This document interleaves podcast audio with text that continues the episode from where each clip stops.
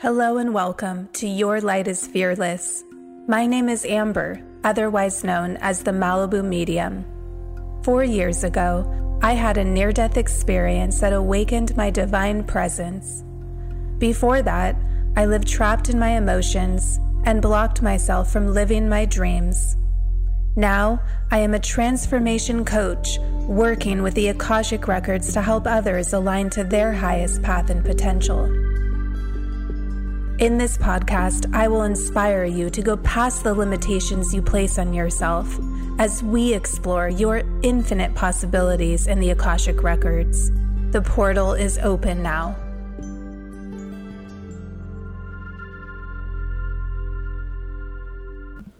Hello and welcome to Your Light is Fearless. My name is Amber. I am your host, and today I have a very special guest. My mom, Wendy Baker, is a guest on the show today to talk to us about her new book that she just wrote called My Name Was Mushroom My Life as a Teenage Runaway in the Source Family Commune.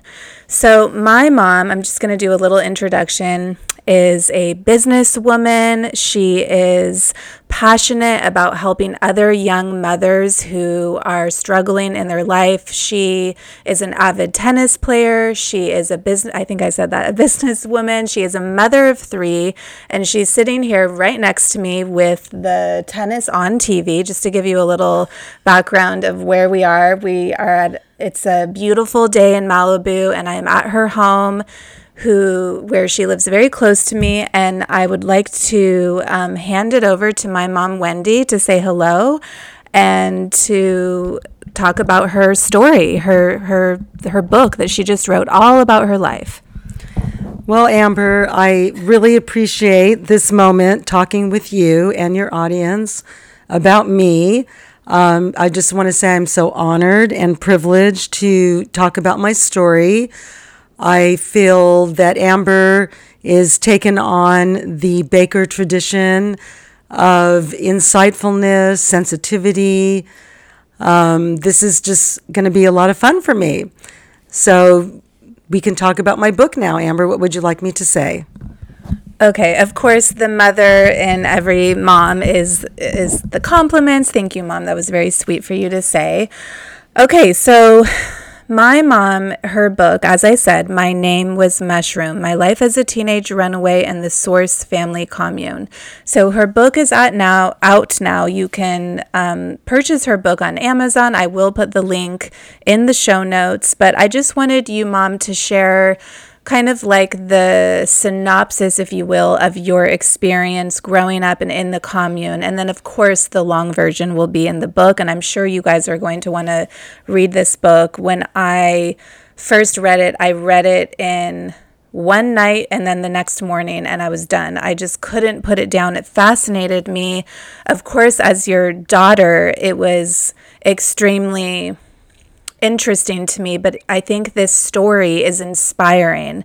This is the story of of you and everyone has a story in their heart but i i really couldn't believe the things that you had gone through. It was a harrowing experience. It was a beautiful experience.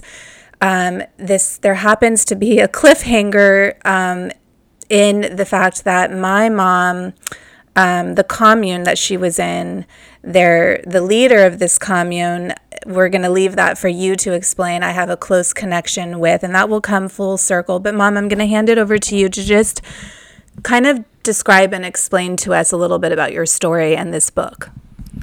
So, originally, I wrote this book for my children to leave a legacy. I wanted them to know what I had experienced in my life uh, from the age of 14 to 19. First of all, I did run away from home very early at 14. I came from a, let's say, negative, neglectful mother, um, not not a good family life at all, and I was looking for something better, something more spiritual, for me to to grow and to and to become who I really wanted to be. So I gravitated toward this commune, and at first it wasn't a commune. At first it was just the Source Restaurant on Sunset Boulevard, a vegetarian restaurant, very healthy eating. And I worked there as a teenager and just enjoyed the love, the atmosphere. It was in West Hollywood, California, Sunset Boulevard. So eventually, the leader of the group um, turned it into a commune. And that was very intriguing to me uh, since I was having a very difficult time in high school. The whole uh, West Hollywood scene in the 70s was drugs, um, not just drugs, but like heroin shooting up, you know, people dying, friends of mine. And I just thought, I, I can't go to this place. This isn't what, what I want to do. So I gravitated towards the Source Commune. It was all about meditation, eating vegetarian, you don't cut your hair, power of positive thinking, lots of love, meditating, yoga, hatha breathing, exercises, and it just it just resonated with me. It was something that I was really drawn to. So I haven't talked about my story for 50 years. Mm-hmm. I decided to write about it. It turns out um, it's a compelling story uh, that people are very interested in it. Uh, many things happened to me. It was not easy, it was a difficult path. I had some hardships, I had some challenging encounters. But all in all, I think it did make me who I am today, and I think I came out okay from it. Now, that's to say I did, not everyone did um, what drove i have a, some driving force inside of me that guides me let it be my angels my guardian angels possibly i was just born with a drive a discipline and the force within me just led me you know to this lifestyle. So so mom what so okay so you you ran away from home. I mean that's a big deal. That takes a lot of courage. I mean i have a 15 year old son and a 12 year old son and you were 14 and i look at them and i'm like they can't even get themselves a glass of water or out to school on time. Like i can't believe that you had this conviction inside like you said to make that decision and the choice to run away from home. And i'm hearing of course you know i do know what your childhood was like growing up and that it was hard for you. And um, would would you say that it was a combination of how neg- how neglect neglected you felt? I mean i know you've talked about that absence of love at home and the driving force and kind of like maybe your higher self taking over what what was it like? Because this in my eyes was your first heroic action in a way. This was like your first leap of faith. And we're going to get into this more fully. You you've taken a lot of leaps of faith in your life. And now that I'm talking about this out loud I kind of can see the parallel right between mother and daughter and like how you know you always instilled in me like you can do anything you can be anything. Like y- you have that strong-willed personality. And so what tell us more about what it was like when you you made that kind of fateful decision because this must have been written in the stars this is a destiny moment for you to leave your family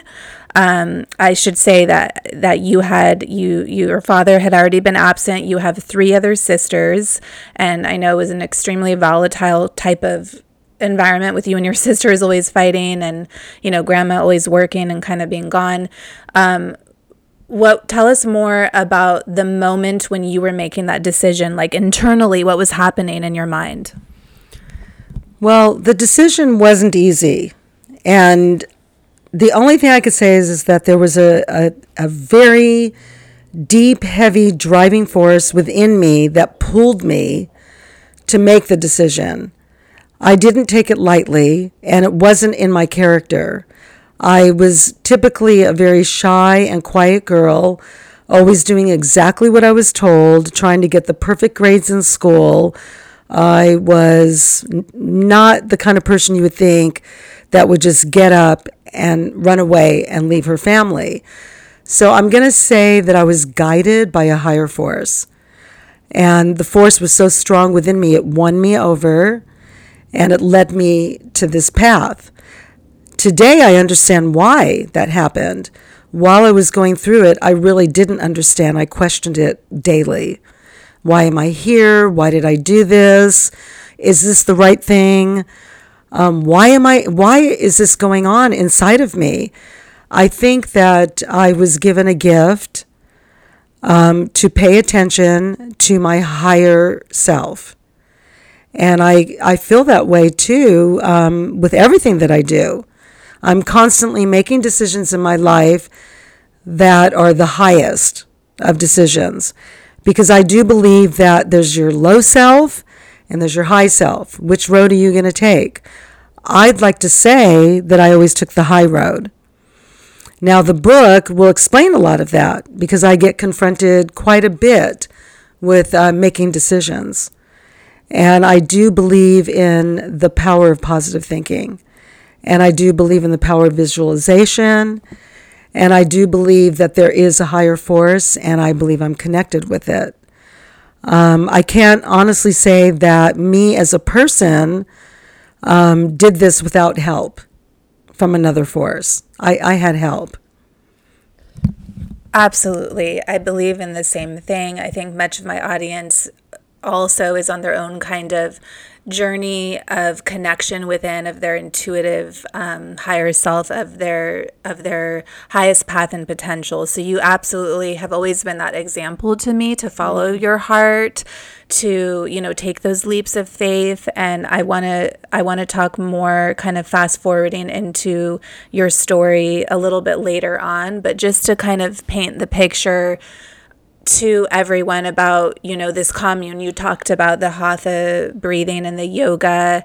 You talked about the the maybe some of the spiritual principles and philosophies, but like could you without telling us maybe every single step of your story, I want to ask you to explain a little bit more about what it was like to be in this commune, like kind of like the daily lifestyle. And then I wonder if you would share also maybe just one of the hardest times you had in the commune and then one of the most maybe positive memories that you had in the commune. And also, mom, if you wouldn't mind sharing, I think that one of the biggest things is how, you know, the birth of my sister, right? Mm-hmm. You being this young mother. So I'm going to just ask you to share a little bit about that. Well, I'm going to say that my experience in the beginning of the commune was beautiful. There was so much love, and I felt free for the first time. I felt like I could be myself, and there wasn't negativity at all. Everybody was in a positive mode. In fact, that's what we worked towards. We weren't even allowed to talk about negative things, and we were only focused on the now, so we never talked about the past so most of my brothers and sisters in the commune didn't even know anything about me. And they didn't know that I was there without the permission of my mother. So I would say that my favorite time was when I was at the mother house. We all moved in together and I was free. I was happy. I was full of love. I was I was meditating every day. I was eating vegetarian. I felt like I was going on the path of, of good health.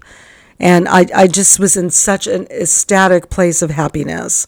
Mom, what is the mother house? Because that's, I mean, it's a little bit of a funny name, like the mother house. What, what does that mean? How did you guys name? Tell us about what that was. Okay, so that's really funny. Okay, so we named our house the mother house. Why did we name it that? Not sure. Um, it's in the book. Um, I talk about the mother house. It was the first home that we lived in all together as a commune. And it was a mansion. And it was in the Los Feliz estate area. Um, it was three stories high. There was a guest house, a maid's quarters, a pool. Uh, it was it was so beautiful. I talk about the mother house in my book. Um, it's a happy time in my life, and that was the best of the experience of the Source Family Commune. Probably the worst experience that I had was when I was taken to court by my mom and I had to go there with a representative, some someone from the Source family who was a psychiatrist and uh, Jim Baker, uh, father at the time. So, th- so, so everyone knows. I don't think we've proper- properly introduced the leader of the commune's name is Jim Baker. And we're going to go to who he is, the, the mystery of who he is that some of you might already know. But so Jim Baker was the leader of this commune. Okay, so you went to court. So at the time I went to court and at the time he moved into the mother house, his name was Father. Mm.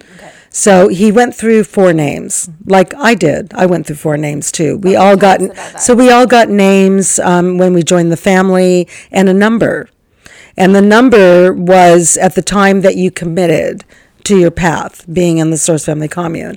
I was number thirty six. I'm not sure if you Wait, knew that. No, I didn't know that. Wait, hold on. So is this a numer- numerology number? Is that what do you mean number 36? What is how did you get So that? number thirty six is just an order that I became in the family. Oh, you were member I'm member number 36. There's a the male nu- numbers and then the women numbers. So uh, there's another male number 36.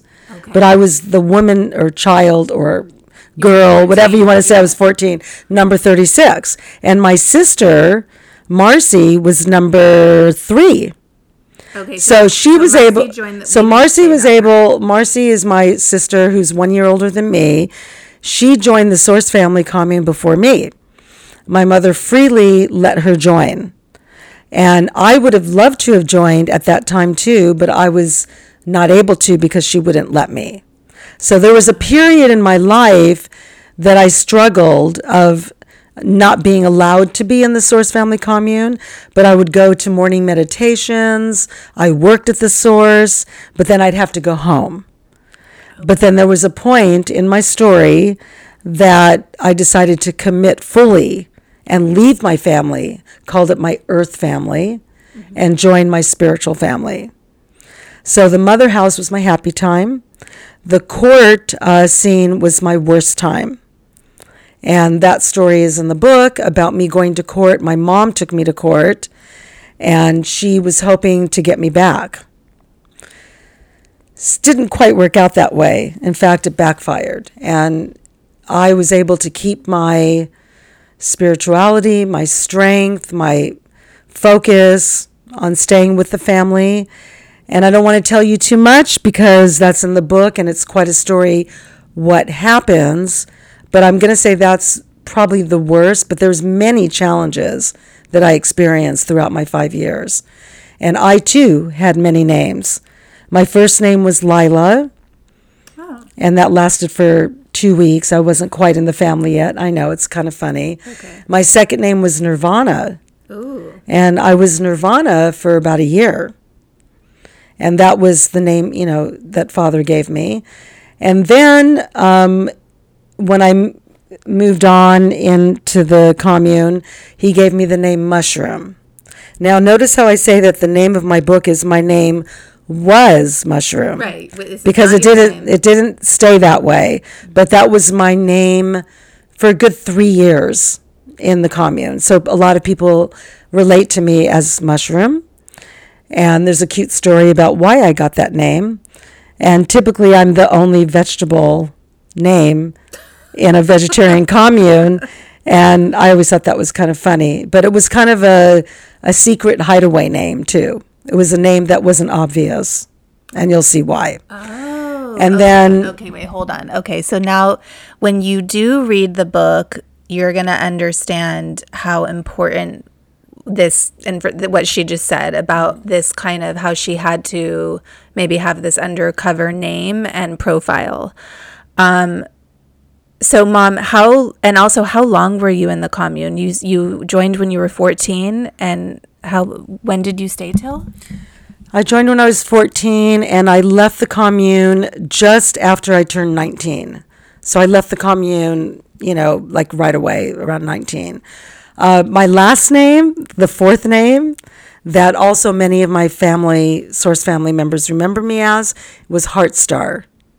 Now I thought about naming the book something to do with Heartstar, but I just felt most of my story was related to my name Mushroom.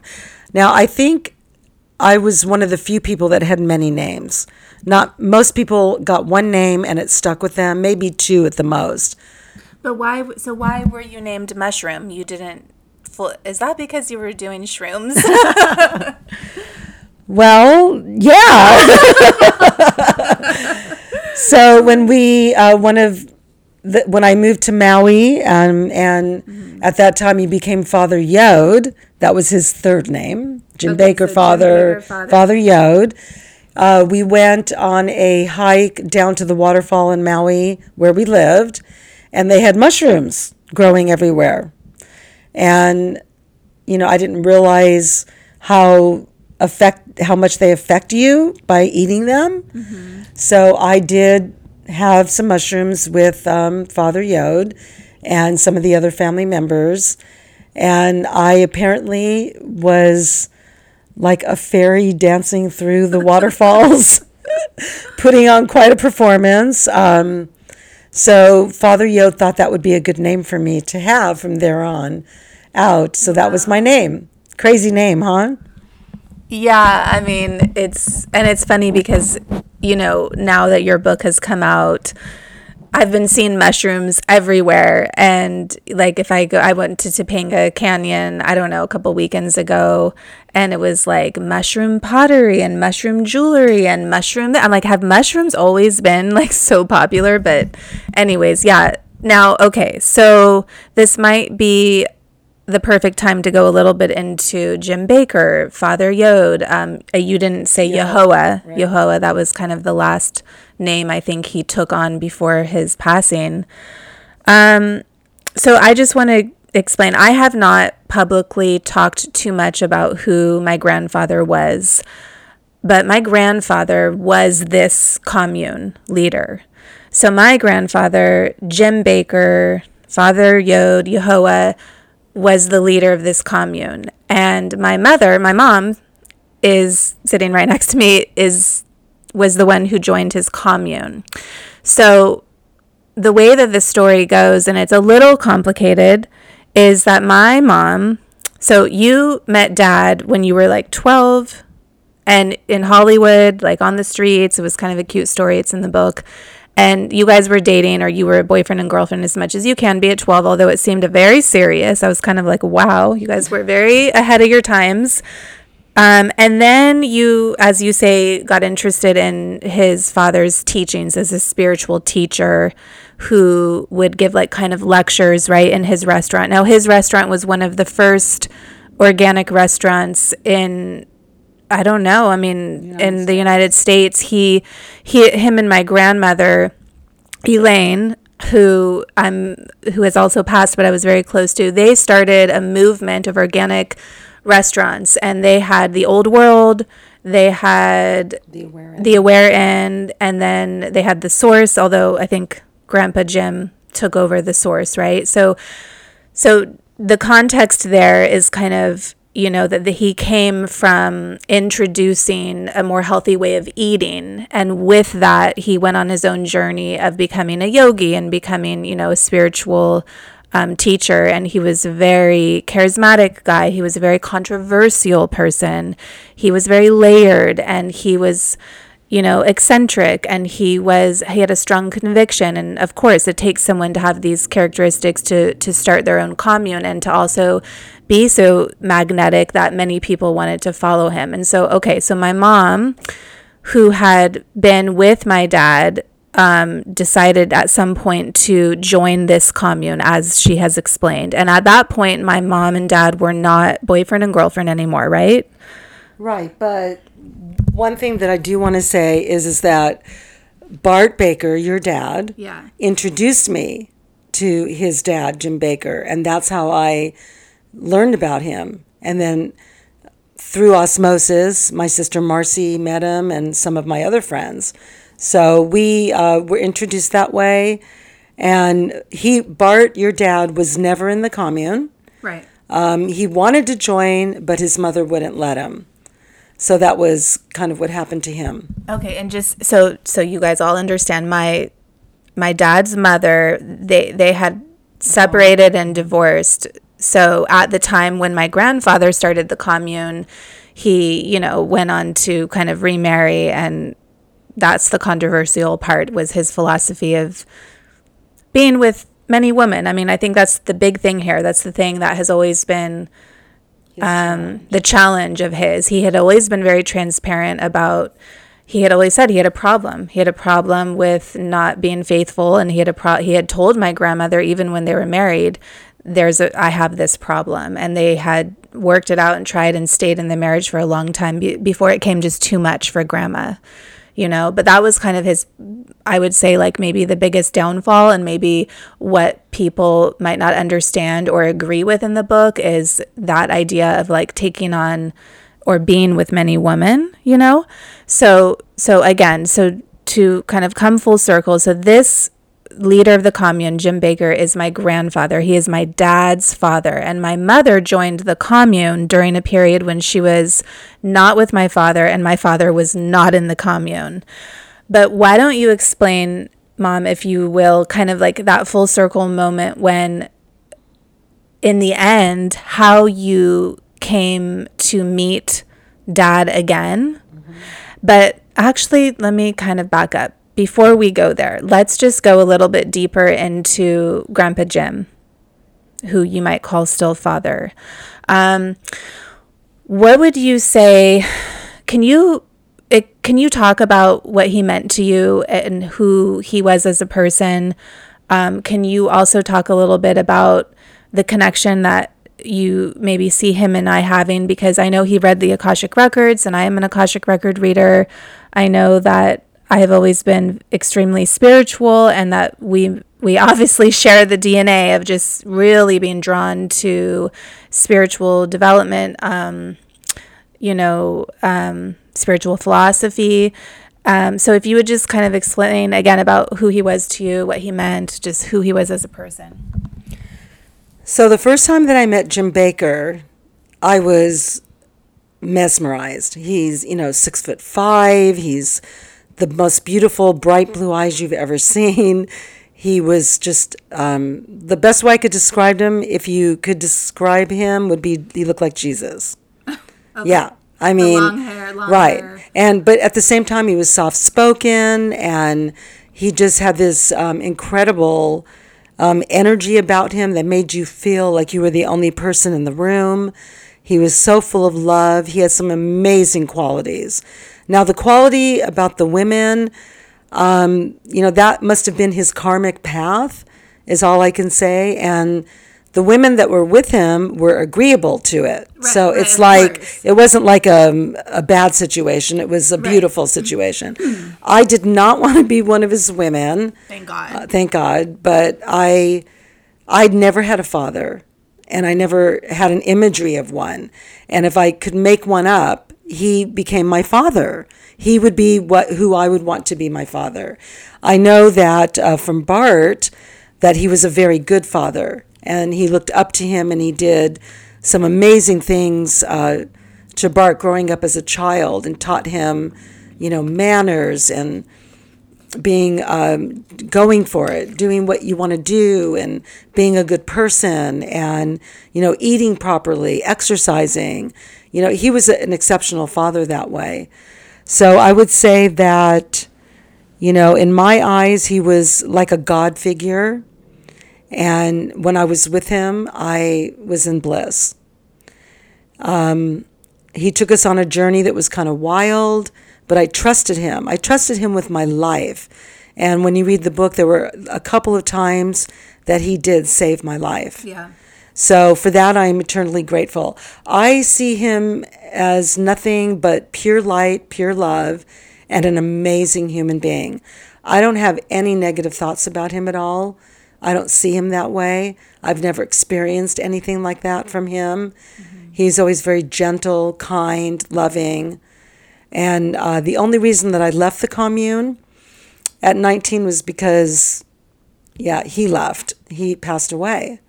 So unfortunately, um, that was my reason for leaving. I think I lived out my path with him and with that the Source Family Commune, and I needed to start my own path. And I took all of the good things that I learned in my impressionable years, and and I applied them to how I conducted my life. And that's probably how I've become who I am today and became successful.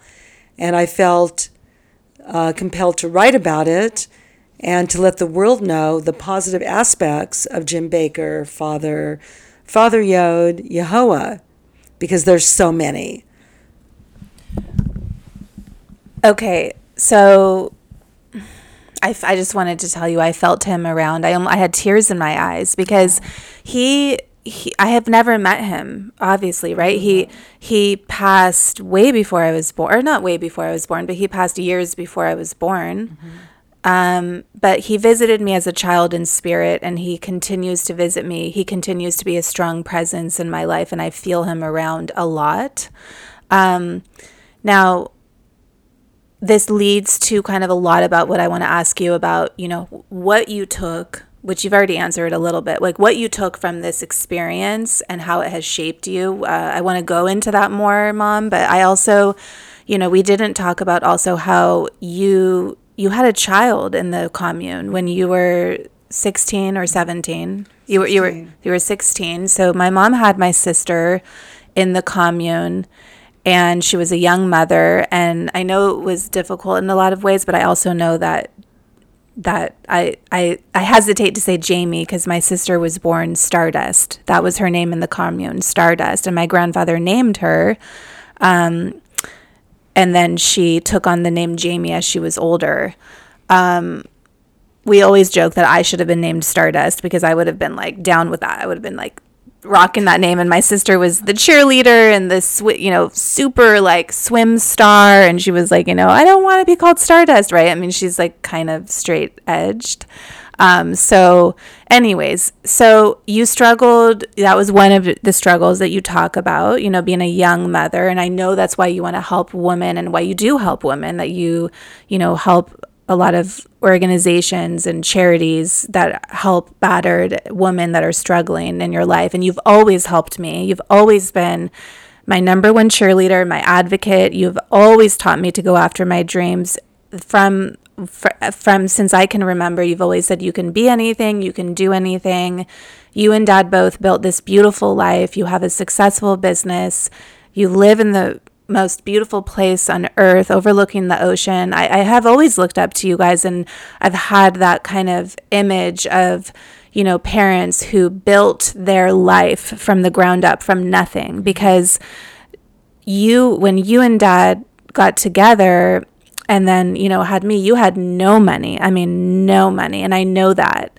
And then you've again like i said built this beautiful life and you have can you've taken leaps in your life. Every decision you guys make are these big choices that kind of like propel you forward. And because you started from not having any handouts you know you started from ground zero and just worked and built your life it's an admirable thing. It's an inspirational thing um, so there's a lot of questions within this question, but the the thing is, you know, if you could explain like what it was like for you you know having a young having a child so young and then having no money and like how did this experience when you left the commune shape you in any positive or negative ways in the way that you guys you know you and dad had to um, we didn't explain this how you and dad met uh, up again. So you might want to talk about that too and then just like how you guys built your life.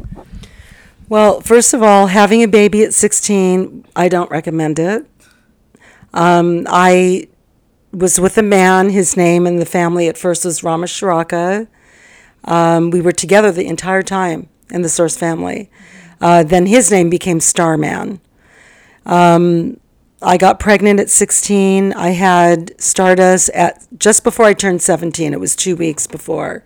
So we'll say I was 16. It was scary.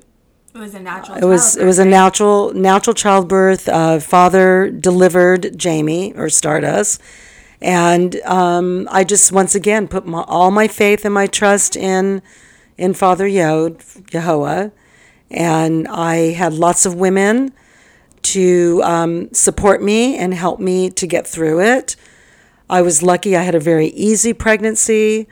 Uh, there were no problems, uh, nothing that I could think of that was, you know, bad. She had, I had a very good child uh, labor. It was uh, 16 hours. Um, like I said, so much support. So I was able to get through it. But I don't recommend it. I was young and I, I really didn't know how to be a mom. I just, most of my things were instinctual. And then I observed a lot how other women were being with their children. There was one thing for sure I was going to be the opposite of my mother. My mother uh, didn't, I don't think she was prepared to have children. And I took it as um, I'm having this child. I'm going to be the best mother that I can be. I'm going to be devoted to her. I'm going to love her. And I am going to never leave her and, and, and be there at all times. And I did that. Now, in saying that, I did have to take classes on how to you know take that a step further to be a good mom because at first I was really young and not I, w- I was always responsible and I always you know was devoted but I needed to learn um, how to listen to my child how to guide her and be a mother and not just a friend and how to take my role seriously and I did I learned that craft it's not something that you're born with it, there's a lot to learn and I was willing to learn, and I did that. Um, how I became successful and how we are today. I would say some of the um, disciplines that I learned in the Source family helped me a lot. I think I'm, I think the discipline of, you know, going for it, you know, having your visualization of what it is that you want and not deviating from it and focusing. And I always knew that I was going to be successful and I worked and I never stopped working. I worked when you were little. I worked your whole life. Um, and that's how I built this just little baby steps. And then I learned things as I went along. I didn't know how to run a business. I didn't know the laws, the the whole aspect of insurance. Mm-hmm. I had to learn it, and I and your dad, we took it upon ourselves to get educated and to learn as much as possible because knowledge is power. And I believe I'm say that a lot. I say yeah, I say it a lot too, and it and I believe that that is a big ingredient for success, not only in your business but in life. Is learn as much as you can about what it is and where you're going. Um, why I'm successful because I knew I would be. I never doubted it. I had just this power of it, thinking okay. of it. I'm, I'm going to interrupt you because if you, okay, th- this is something that, you know, the whole world is working on is, is lack of self worth and believing in themselves. So, what could you say helped you or shaped you into this person that just knew it? Was it the commune? Was it the principles and philosophies that Grandpa Jim taught you about focus and, and, and, you know, positive thinking? I mean, I think this will help a lot of listeners, um, if you would expand on that more. How did you believe that? Well, part of it might have been, you know, my upbringing from the Source family, because it certainly wasn't my childhood. Mm-hmm. There was none of that. Um, but the other part of me, I think, is that I decided, I made a decision that I wanted to be successful and I wanted to live a life of comfort and luxury. I made that decision. Okay. And once I think you make that decision, your subconscious mind follows. And when I was faced with decision makings like, should I go this way or that way? I always chose the right way, the way that was honest, the way that would get me to where I wanted to go. I never chose the quick, easy, um, illegal way. It was always like, you know, the right, the right path. And I think that you are faced in life constantly with choices. And I've always made the right choice. I never wavered. Um, how do how does other, how do other people become successful? Well, first of all, they have to want it. I don't think everyone wants to be very successful. I think many people want just a comfortable life, just pay their bills, get by. That's okay. That's totally fine because that's what they want. Mm-hmm. But I wanted something more than that. And so I worked towards it. So probably some people might be thinking something I just thought that you said was, you know, we're talking about success. So, what is success? I mean, success used to be just having money and material items, and it was like if you had that, you were good, you were amazing, you were well respected. And I know that, I mean, obviously, I know you. So I know success is more than that for you. So, you know, I've always talked about soul success being when you can enjoy the journey, when you can enjoy maybe the luxuries or the the environment that you have created. And it doesn't have to be that you're wealthy, financially wealthy. It has to be that you kind of have an idea of like you said what you want what is that environment that you want what is the lifestyle that you want and then what can you do to achieve it. So would you say for that success for you is not just about the money and the luxury right? Like what is success for you? Well success to me it wasn't about the money uh, it was about love i have the most amazing husband relationship that i'm so much in love with and that we are so happy, and we have been for 44 years. Um, success is having the children, healthy, beautiful children that you want, that you've built.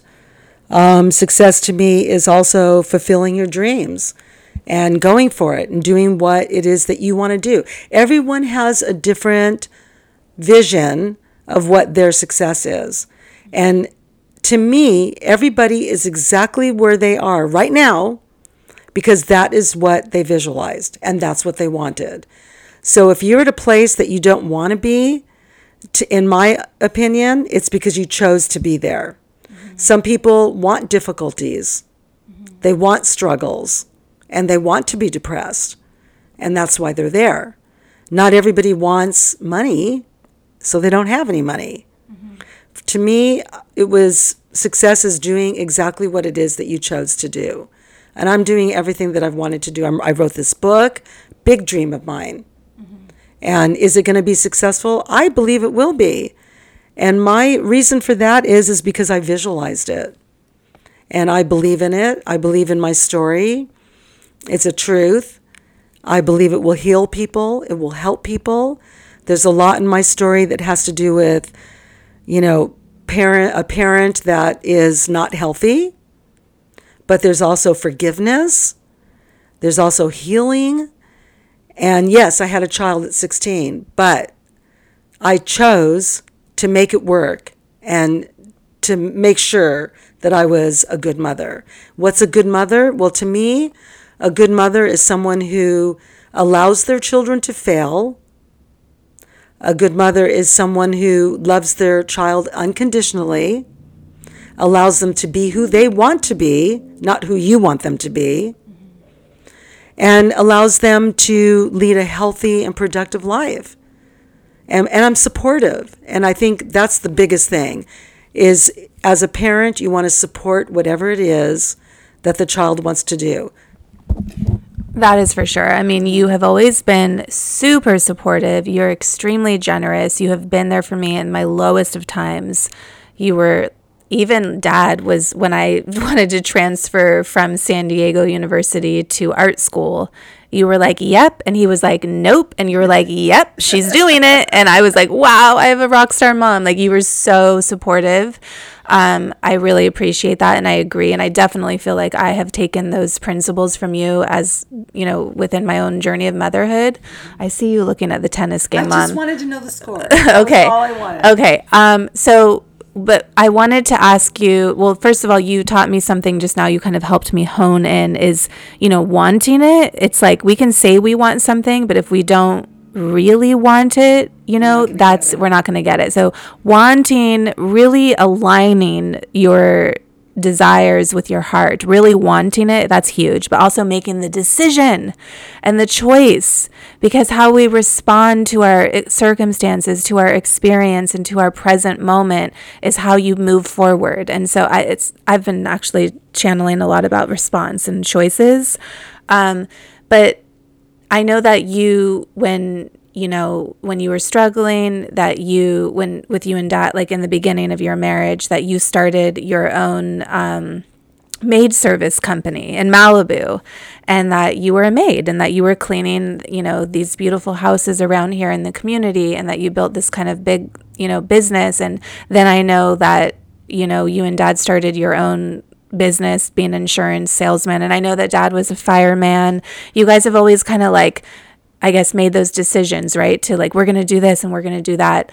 Um, and I see them as leaps of faith in a lot of ways, you know, and, and it makes me, it's no surprise now that you say that you've always believed in making choices. But what would you say is your advice around someone who wants to make a choice in their life, maybe move careers or just make a change in their life? Like, how how did you support yourself through taking those leaps of faith?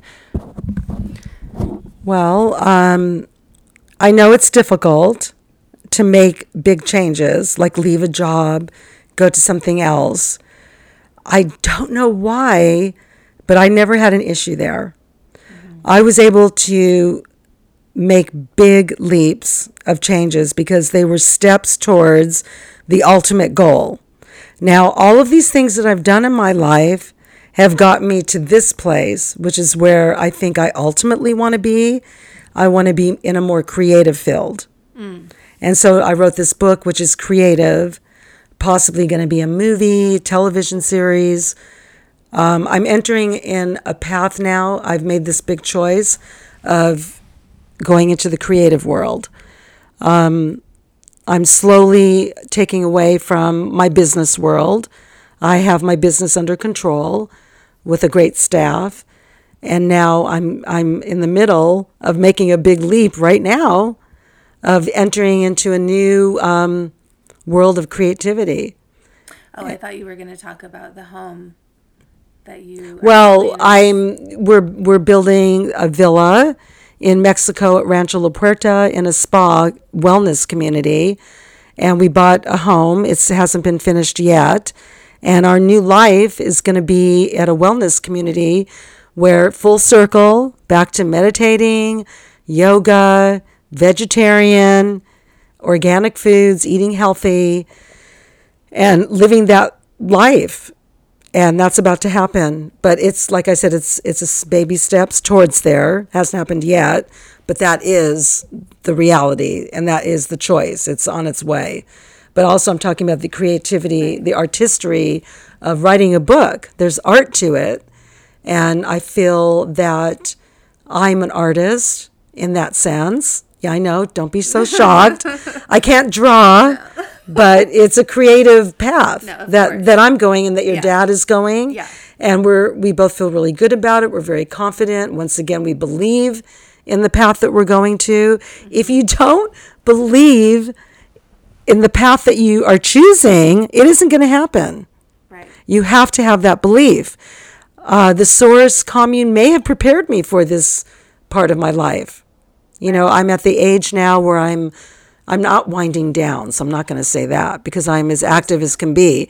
But it's just giving me, you know, a creative aspect now. You know, it makes me think, Mom, that that connection with self and spirituality that you right that you got in the commune which is really kind of your divine presence. It's your power source. It's your supreme sense of divinity within is what really propels and and sparks anyone's journey towards knowing what they want, making decisions, believing in themselves, and getting in touch with their highest, you know, visions, their highest everything. So, you know, I, I'm pretty sure that that is why, right? That you're so in this yeah. energy. Well, there's the low road, there's the high road. Take the high road. Go to the highest place. I think that if I didn't run away from home and join the Source Family Commune, I would not be the person I am today.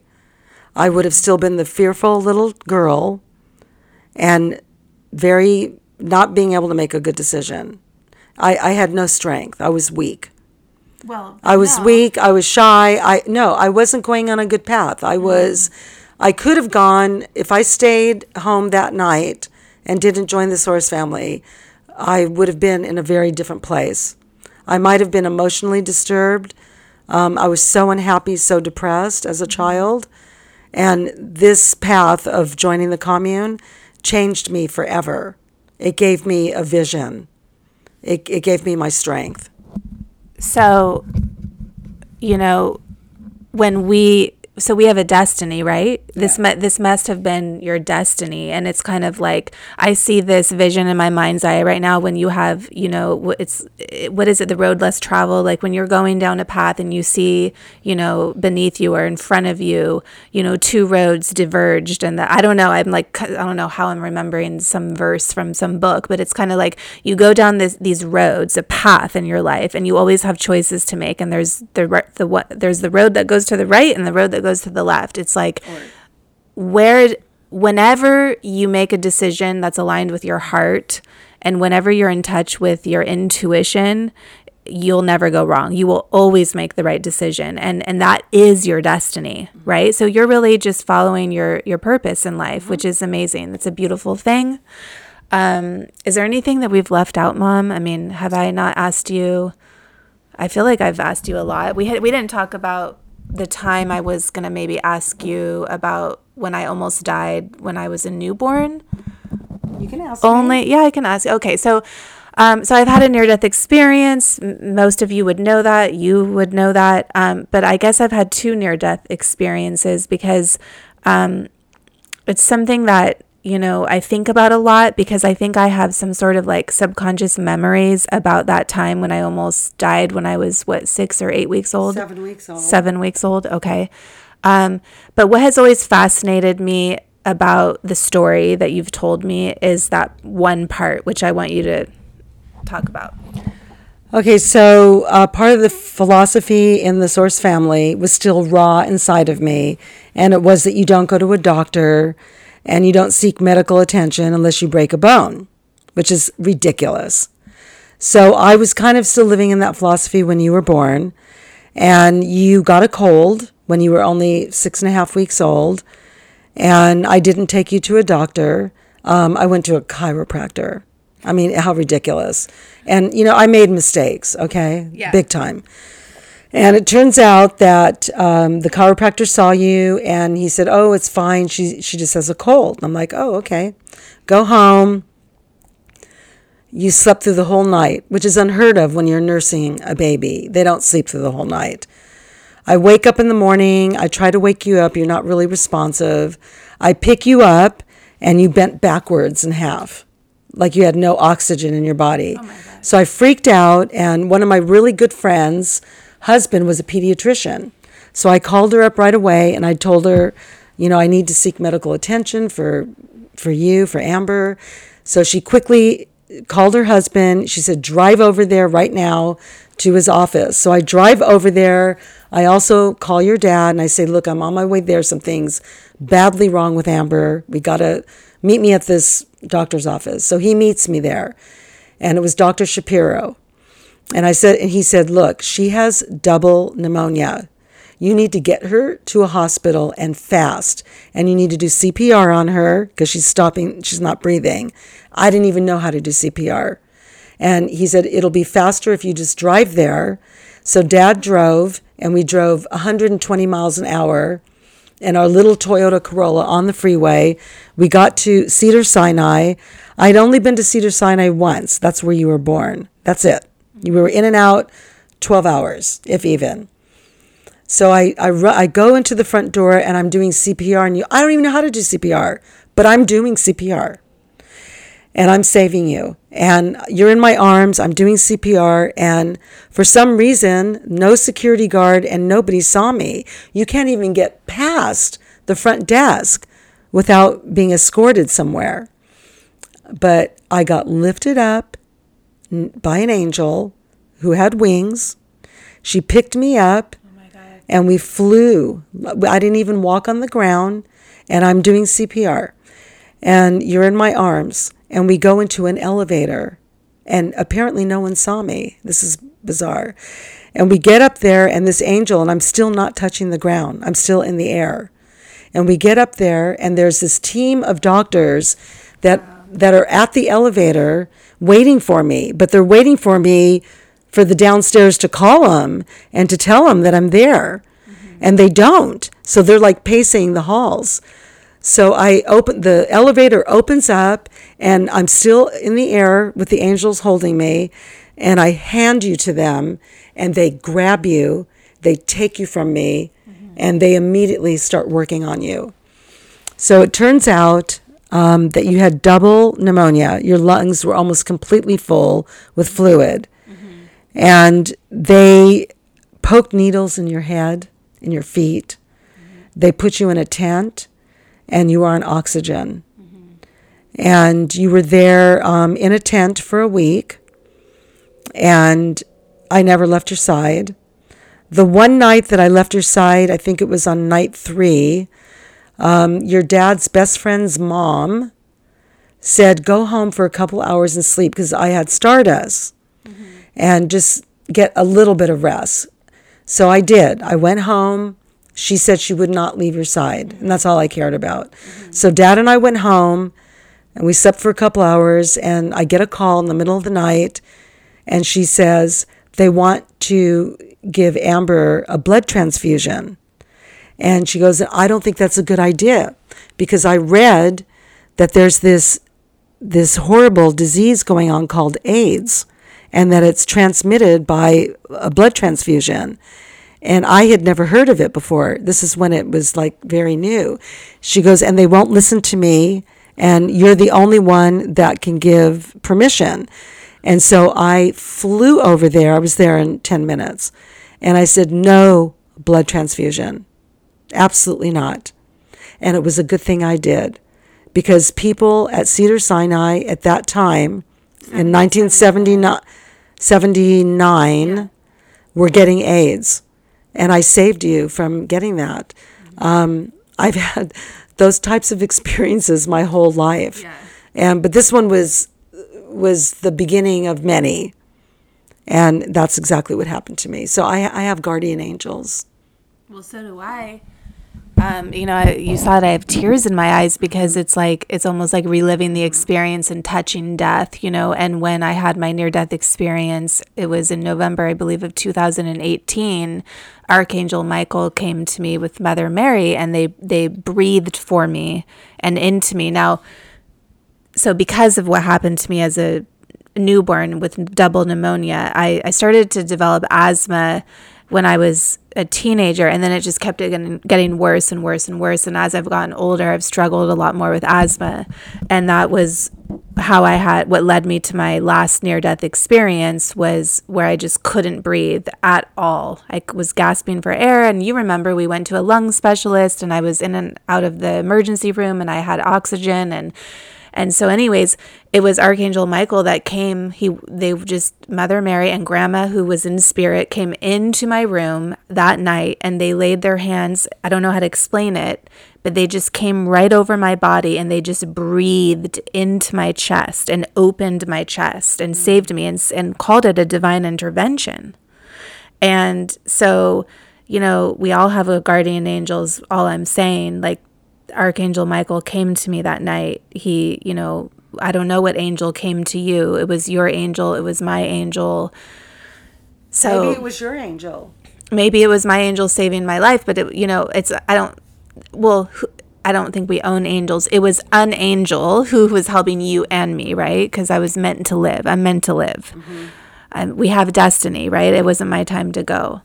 So thank you for sharing that. I I'm always like kind of intrigued by hearing that story because I've always remembered being in an enclosed space when I was really young. I had these constant dreams of being trapped in a bubble gum and I remember and I know now that that was my like little mind's way of remembering being in a tent, you know. Um so mom, this has been a really fun interview. I, I learned fr- a lot from you. I think that many people are going to find your book. First of all, please go get her book on Amazon. You, she has the audio version. She has, you know, the paperback version, and you can get it. The hardback, yeah, you can get it on Amazon. My name was Mushroom. My life as a teenage runaway and the Source Family Commune. So please, there's so much more that she shares in the book. It's a really amazing story. It was really amazing. It was just fascinating for me to read. And thank you for sharing, you know, all your words of wisdom. I love you, Mom. And Too. It was a pleasure. Thank you. Love you. Love you. okay, thank you, everyone. I hope you guys have an amazing day. And remember, as always, your light is fearless. I hope you enjoy learning about my personal journey with Akashic Record transformation. I believe that by sharing our stories of inspiration and transformation, together we rise. If you are interested in learning more about the Akashic Records or would like to see all my offerings, please go to my website, themalibumedium.com, or you can find me on Instagram at Malibu Medium. And please don't forget to rate and review the show. I would also love to hear from you. Please leave a comment and share it with your friends if you think they would find it helpful. Together we rise, empowered. Your light is fearless.